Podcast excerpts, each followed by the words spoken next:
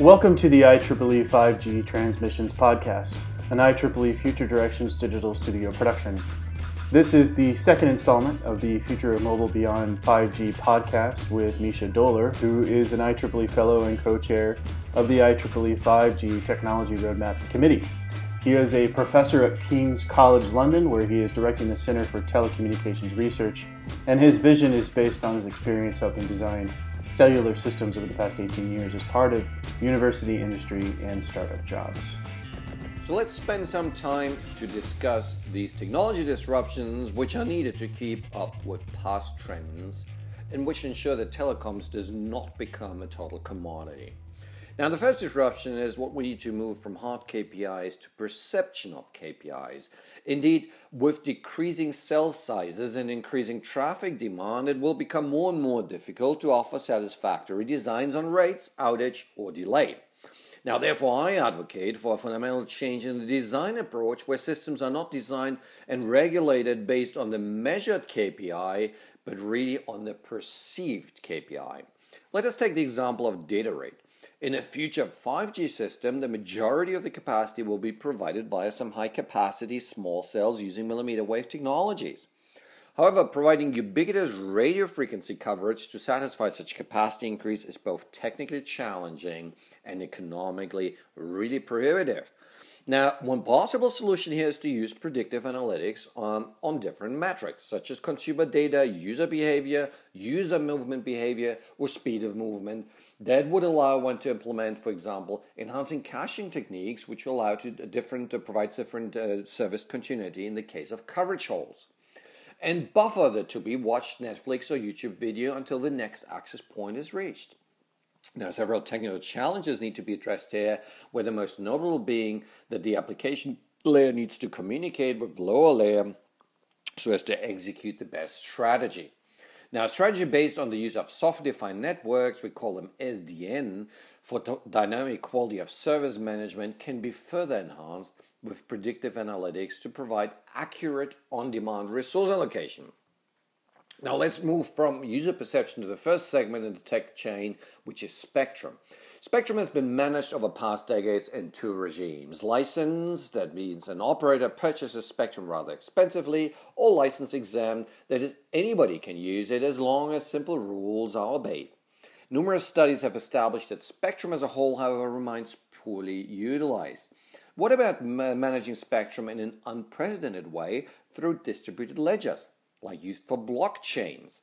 Uh, this combines prior work on dynamic spectrum management, TV white spaces, spectrum databases, and blockchain. We would reach a new level of optimized spectrum ownership at a spatial and temporal granularity really not seen before. And you could you could be an operator. So could I. So could be a small business or university or factory. It all could be seamlessly managed in a trusted environment, ensuring maximum capacity and minimum interference. Wow! Now let's talk about the next tech element, the radio access networking architecture, where we have pioneered a novel atomized uh, and decoupled architecture. Traditionally, due to homogeneous cell sizes, downlink and uplink were associated to the same base station.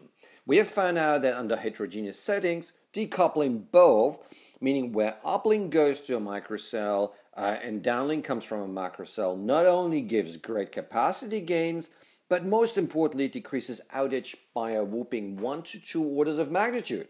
Now, concept is called DUDE, and we believe to be a transformational design in cellular.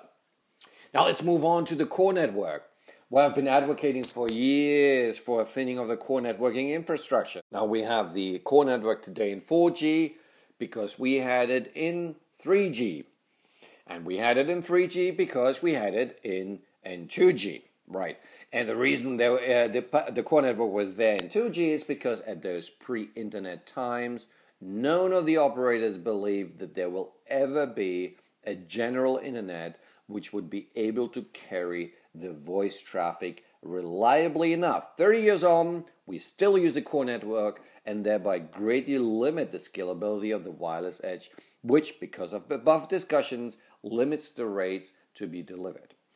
Now, capitalizing on these, this insight, as well as recent trends to virtualize the enhanced packet core, The next step ought to be to push the entire cellular core network system to the edge, first into the emerging cloud RANs and later into the edge devices. Which this approach would allow us to scale and importantly uh, significantly decrease the end-to-end delay between operators. And finally, I'd like to introduce the concept of self designing cellular systems. I haven't told anybody this before, so listen, listen carefully. Now, with the advances in artificial intelligence uh, in AI, software defined radios and networks, the SDRs and SDNs, and robotics, there's no reason why cellular systems couldn't evolve their own design and deploy themselves. Whilst research and best possible technology solution can still be done by humans, that means you and me, future cellular systems should be able to scout the publication and innovation databases such as IEEE Xplore, extract the most promising solutions, self-upgrade these using SDR and SDN technology, and or self-deploy them using autonomous drones. Now, this would allow the standardization cycles to be shortened from years to days if not minutes. A real disruption on the horizon, hopefully to kick in by 2030.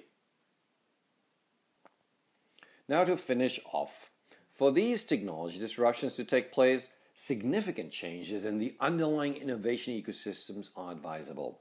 Without going into great details, I believe we first need a much stronger industry co design approach. And second, we need to open up standards to accelerate the standardization cycles. And finally, I thought for you to ponder about the following. Don't you think we should innovate the regulators so they can properly regulate innovation in the 21st century?